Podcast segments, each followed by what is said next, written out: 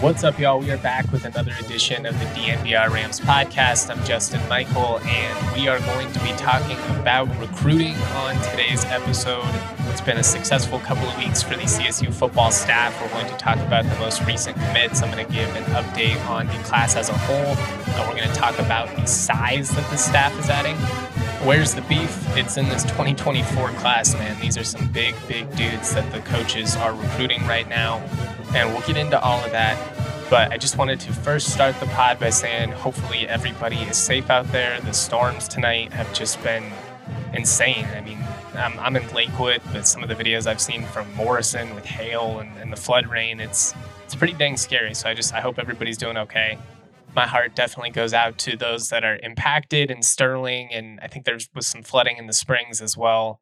I've lived in Colorado my entire life and I've never seen it rain like this. I saw today we've already in the Denver metro area doubled, or not doubled, we've already uh, surpassed our precipitation total for the entire year of 2022, and we're not even halfway through 2023. Wild stuff, really wild stuff. But before we get into recruiting, we obviously we've got some sad news to talk about. Clark Haggans, one of the greatest players in program history, passed away this week. He was only 46 years old. I've had a couple of people reach out to me asking for details. I unfortunately don't have any. I'm unsure about the cause of death. I don't know if he was sick or anything like that. But certainly tragic and heartbreaking to lose a guy like this that meant so much to the program before he was even 50. I mean, it's just, it's so sad. And it's been a hard year, guys. It's been a hard year on the CSU community. There've been just a lot of really tragic incidents impacting multiple athletic programs. Uh, we lost Benjamin Brune. The situation with Shaq's daughter. It's just been it's been a lot. And this one really gutted me. I'm not gonna lie. Clark Haggans one of my favorite players growing up. You know, he was a cool story from the start. A walk on, weighed about 180 pounds when he got to campus goes on to become the program's all time leader in sacks. That still stands, by the way. His 33 sacks, still the record 24 years later.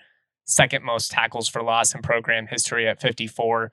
To be a walk on that, you know, goes on to be one of the best players in the program, was a part of multiple conference championships 97 in the WAC, 99 in the inaugural Mountain West season, won the Holiday Bowl against Missouri, that alone would have been enough to have a lasting legacy with Ram Nation.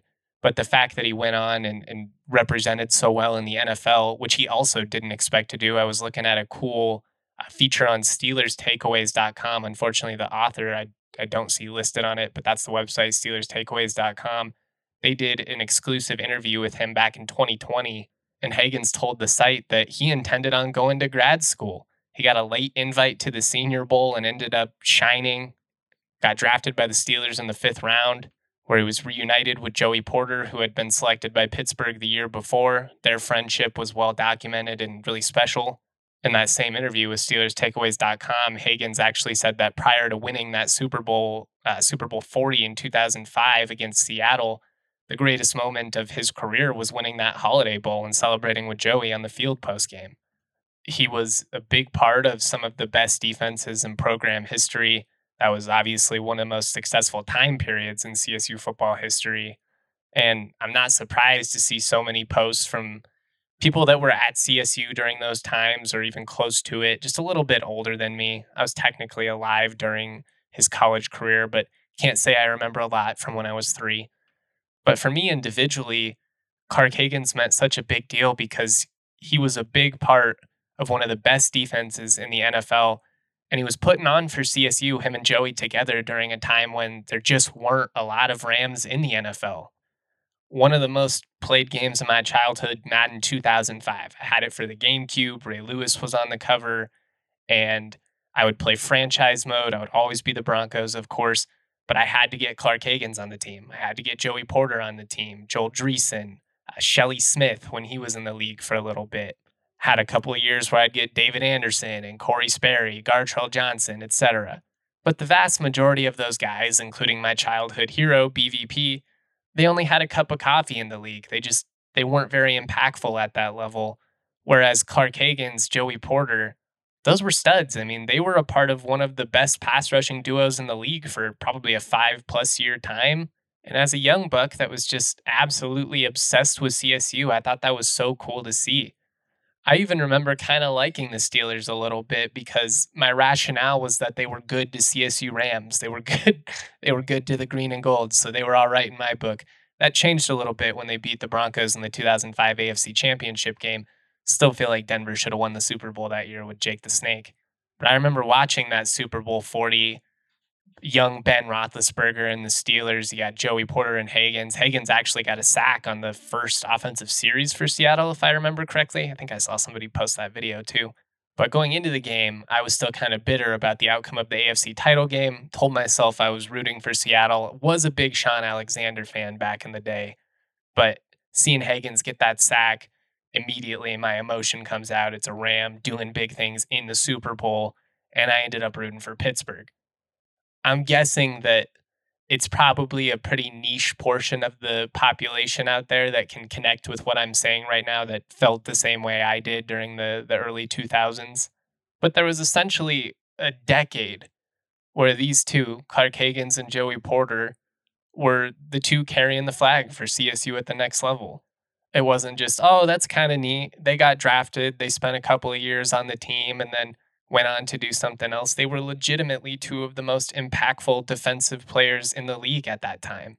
And for a guy that walked on at CSU, wasn't even 200 pounds, went on to become one of the best defensive ends in program history, then transitions to outside linebacker. You go from being in the three point stance to a 3 4 defense in a completely different role. And he kills it at that too. It's just special. 520 tackles in his career, 46 and a half sacks, his 13 year NFL career matched only by Joey Porter, his running mate, and defensive legend Al Baker. I can't believe that I'm sitting here having to talk about this in 2023. He was 46 years old. I mean, he he had just been inducted into the CSU Athletics Hall of Fame back in 2015, and he'd recently come back to Fort Collins. I feel like we were robbed of an entire era of Haggans just being, you know, on the sidelines, and it's just a shame. It's really just a shame. And I'm thankful for all those memories watching Clark Haggans. Big part of my childhood was cheering on him and Joey Porter. Big part of, you know, my developing love for football and the sport as a whole. I fortunately got to spend a decent amount of time around Joey Porter back when I worked for the team. He was on the the McElwain staff for a couple years there. Never did get to meet Clark, unfortunately. But as you see from all the posts from Ram fans, everybody that's just devastated to see this news, his legacy is going to live on for years and years. He was that type of player for this program, a generational talent. And while he tragically may be gone far too soon, he's not going to be forgotten. All right, we're going to move on. We're going to get into recruiting here, talk about the most recent commitments for the defensive line, give an update on the 2024 class as a whole, and I'm going to dive into Jay Norvell's NFL traits and kind of how you can see the almost general manager like tendencies with which they build this program. They're trying to identify NFL traits. He's talked about that on my podcast. It's not necessarily about experience, it's more about fitting a certain athletic profile, size, speed, hand size, all this type of stuff that you can't coach. But it's the stuff that drastically raises your ceiling as a player. So we'll get into all of that, but real quick, I want to shout out the homies over at Saturday Neon. It's a local company started by two friends and former college roommates at CU. Boo, I know, but they do make a great, great product. They make officially licensed collegiate logo LED neon signs. And whether you're a diehard fan or a casual supporter, you're going to love the way these things pop. We've got a couple of them in the DNVR studio. Saturday neon signs made with high quality materials. They're backed by a two year warranty shipped with everything you need to mount, power, and dim, so every sign is easy to install and operate. And they're officially licensed, so they look great. They get to use the legitimate logo. It's not some knockoff or anything like that. Great for your office, man cave, dorm room, basement, bar area, whatever. You know, maybe you need to do a late Father's Day gift if you drop the ball there. Go to SaturdayNeon.com, use the code DNVR for 10% off your order today. Free shipping for orders over $200. I also want to talk about my friends over at Breckenridge Brewery. Breck Brew has a beer for any occasion, and there's no better way to watch a game than having some ice cold Breck Brew on deck. Breck Brew's been doing it for 32 years. It all comes down to their love and passion for making good beer. It's made with 100% renewable energy. We stand that. But we also stand the epic variety that they offer. They have something for everyone, whether it's a vanilla porter junior, avalanche amber ale. Right now, I'm big on the Mountain Beach Sour. It's the summer, sitting by the pool. It's so crisp, so tart, the the perfect amount of sweetness. Some sours can be a little bit much there. Not Mountain Beach though. It's perfect, perfect. Check out the Breck Beer Locator at breckbrew.com. Find a brew near you. Finally, when you get hurt, Bachus and Schanker is here to help. Bachus and Schanker wins for Colorado families. They have been helping those who are seriously injured in Colorado for more than 25 years. Free until they win money in your case. No upfront fee to speak with you about your case. No fee while they work on your case. No fee unless they win your case and win money for you. Bachus and Schanker has won over $1 billion for their clients now with even more locations serving all of Colorado, including neighborhood offices in Denver, Aurora, Englewood, and Fort Collins. Bachus and Schanker has the strength and power to win your case with more than 30 lawyers and 100 staff. Bachus and Schanker helps with all kinds of injury cases when you weren't at fault car accidents, motorcycle, rideshare, pedestrians, trucks. They can even help if you're injured at work. Call Bachus and Schanker at 222 2222 to find out if you have a case for free. Bachus and Schanker wins. Cool, cool, cool, cool, cool.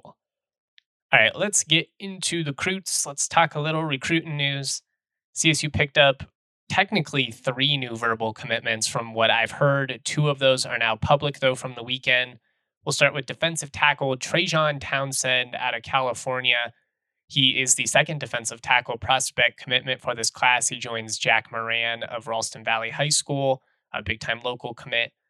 He is listed, uh, Trajon Townsend, I should say, is listed at six foot six, 280 pounds. Definitely has the ideal size to anchor a defensive line. Having said that, though, very little information available online. Can't find any stats on max preps. I cannot find any highlights on Hudl. He's not on 247 or On3. The only information that I was able to find, and it's not even from him, it's just him retweeting somebody, is that he apparently has an offer from San Diego State. So pulling him over the Aztecs, that's definitely encouraging, especially because he is a Cali prospect. And and he's really not the only guy. There have been a couple of guys in this class that have had offers from Fresno, San Diego State, some of the top end programs in the Mountain West these past couple of years. So to be able to get some of these guys, that's a testament to what the staff is doing. I've talked about this a lot, but their presence on the West Coast continues to pay off why the previous staffs did not spend more time out there is beyond me but i think it really just comes down to the fact that these coaches are they're willing to go the extra mile and we're going to talk about that with some of these prospects being raw they have really great athletic traits really high ceilings as football players but they're not ready made and a lot of assistant coaches out there they just want guys that are experienced they want to have to be coaching them up at this stage frankly they're freaking lazy they don't want to be out on the recruiting trail. They don't want to put in the effort there. They don't want to put in the effort with development. They just want to cash checks. And I think the biggest compliment that I can give this entire staff, top to bottom, is that you can see they grind. They grind on the recruiting trail. They don't mind bringing in some of these guys who don't have a ton of experience because they think they can coach them up. They think they have the ability to do that. And that's where, you know, the NFL stuff comes into play. And I'm going to talk about that. Uh, I do before I get too carried away here, too ahead of myself, I do want to talk about the other commitment. Uh, that is Edge Admari Binion, also out of California. Again, raw as a football prospect. He is a two sport athlete, a guy that also plays basketball. Moved out to Cali from Rochester, New York, from what I can find. Must have gotten injured because he only played in one game, according to Max Preps this past year. But he did make the most of it. He had a fumble recovery and a tackle for loss. Uh, listed at 6'6, 250, definitely has the ideal frame and size. Again, not necessarily the experience, but you can't teach 6'6, 250. He also has offers from Montana State, UNLV, and Washington. Nevada and Sac State have recently offered him as well. But with his athletic profile, he is a really intriguing prospect at edge. I mean, really, with him, and Trajon Townsend, another two sport athlete, forgot to mention that, also throws shot put and discus, recently set a PR back in April.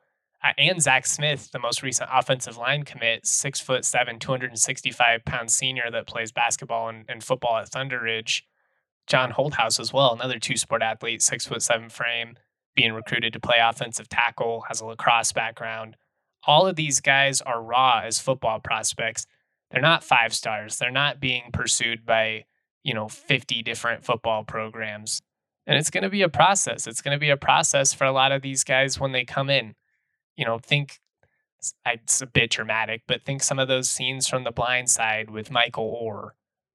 Again, trying to be respectful. I'm not saying these guys don't know how to play football or anything, but they're not going to be day one starters. They're not going to come in and immediately just be ready to go. It's going to take some refinement. It's going to take a lot of time with their position coaches. But while they might be raw coming in, their floor on day one might be a little bit lower than somebody that had specialized in football for years and years. Their ceiling is going to be a lot higher if they have certain characteristics that you just can't coach. You can't teach being 6'6, 250 and being able to run a 4 or 5. You can't teach hand size or arm length or any of these traits that coaches are looking for that all raise your margins. And that's where I come back to Jay Norvell's NFL experience and how it's reflected with the way that he builds this roster. He came on my podcast on National Signing Day and point blank said, I'm looking for NFL players. I spent a lot of time with Bill Polian and the Colts, spent a lot of time with Al Davis, and that's where his affinity for these big, tall receivers and, and tight ends, especially, came from. But the NFL mindset when it comes to team building philosophies, if you're good at your job, typically is focusing on traits. It's identifying a certain type of athletic profile that's going to fit within your system and not necessarily a guy that's proven it with a ton of production at the collegiate level. All the time we see some receiver that had 15 catches and one touchdown on the year from an SEC school end up going in the first or second round because he runs a 4 3 at the combine. Is that guy going to be raw? Of course. Is there a potential of it not working out? Absolutely. But your chances of hitting a home run are drastically higher. And that's what we're seeing from this staff when it comes to recruiting. It's a very NFL like mentality. They're not necessarily looking for a player that has you know 200 catches and a ton of experience has done nothing but football for the last 10 years that's not to say that having the experience or production is a bad thing or a detriment or anything like that but if you always prioritize experience positional experience statistical production stuff like that over just raw athletic characteristics at the end of the day you're going to miss out on a lot of guys that have the potential to be really special and while you will miss on some of those guys, the ones that you hit on, it's going to be huge. And the other thing you have to consider too, like with some of these guys, yeah, they might come in with a ton of experience. They they have played offensive tackle their whole life, this that, but how much better can they really get? And that's where that NFL mentality comes in. It's not necessarily about what can you do for me day 1. It's what are you going to be in the long run? it's not something that every staff can pull off. You have to have positional coaches that are truly willing to put in the work to coach these guys up. But the track record for Norvell is phenomenal when you look at a guy like Cole Turner and Romeo Doubs and just some of these people he's produced. Freddie Banks, too. And Buddha Williams is really establishing a great reputation in that regard.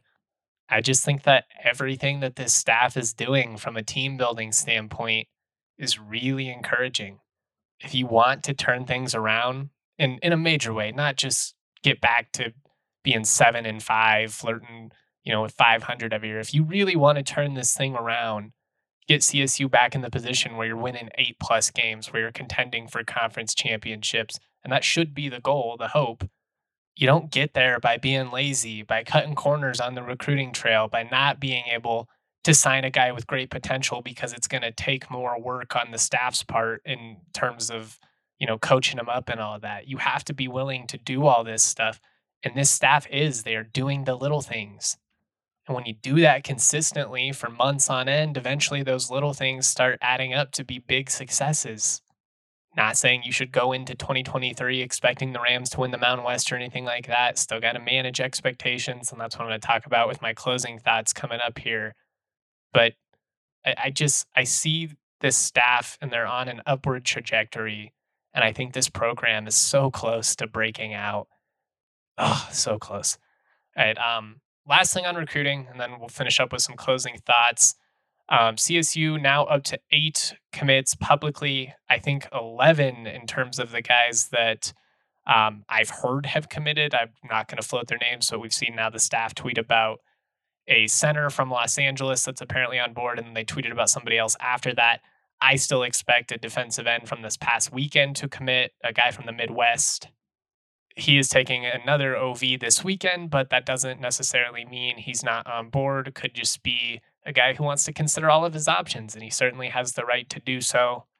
I'd say it's fair to point out maybe wait to commit until you have explored all of your options, but I understand it's just how the process works these days. I'm not taking any shots at the kid or anything like that. Again, he has every right to explore every avenue. But as far as what's coming next, it feels like they're due for a skill guy. Only have one wide receiver on board as of right now. That's going to be a position every single year. You're going to try and see the staff bring in four, five, six different guys just because they need so many.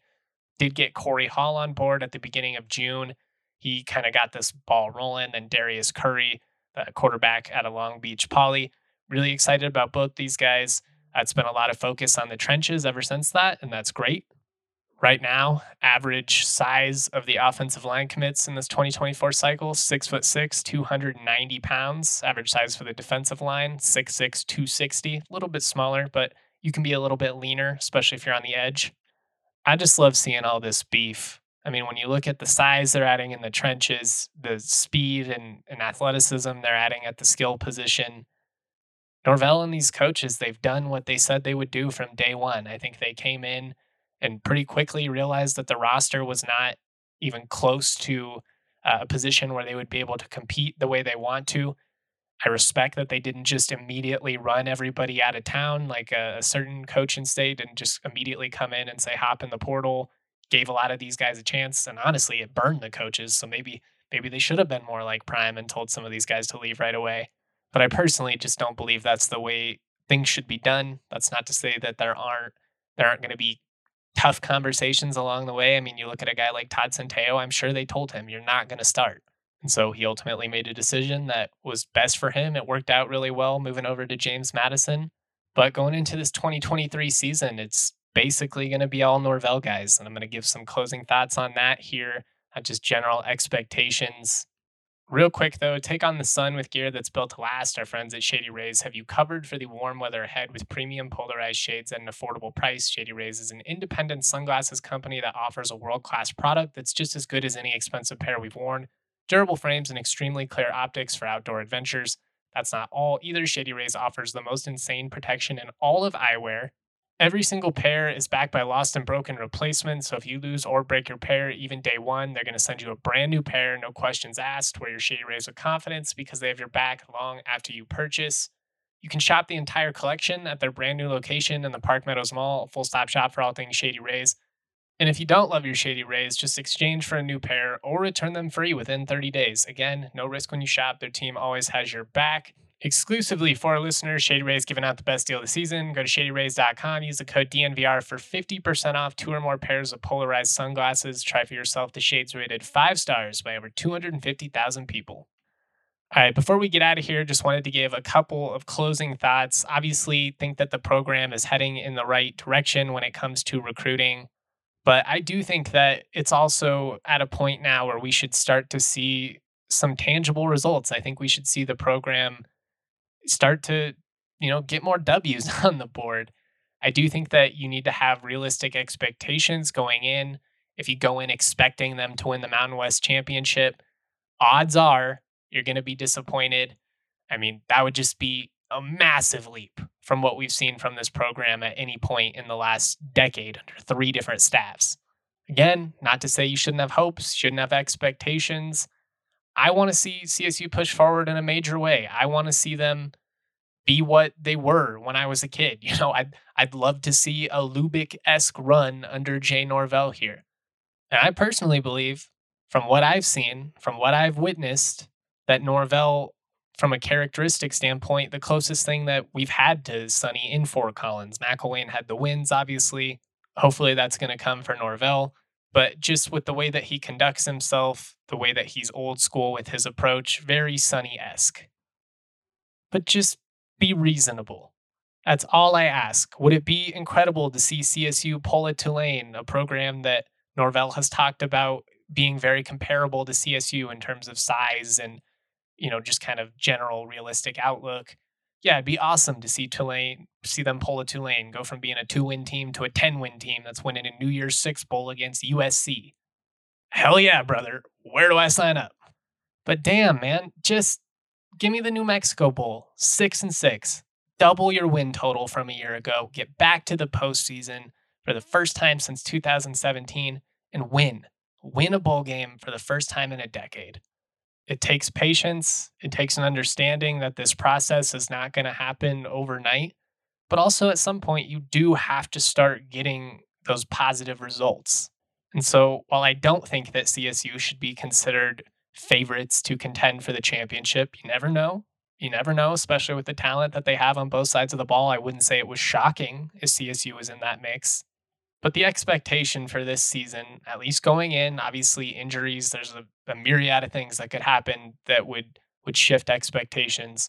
But as of right now, the end of June, I think the hope should be to get back to a bowl game and to win a bowl. And with the talent that's on this team, with the people that the staff has been able to bring in combined with you know the top 10% of of remaining holdovers the jack howells henry blackburns mo kamaras cam baratow grady kellys of the world they should be in a good spot. I'm just really excited.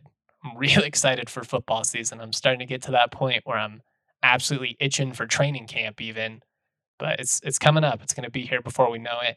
Um, that's all I've got for today. We're going to talk San Diego State drama tomorrow, talk a little bit of hoops news. Got CJ Rivers officially back on the staff for CSU men's basketball. Love to see the way Niko stands by his guys. Uh, but for today, much love, y'all. Thank you for supporting the content. Peace.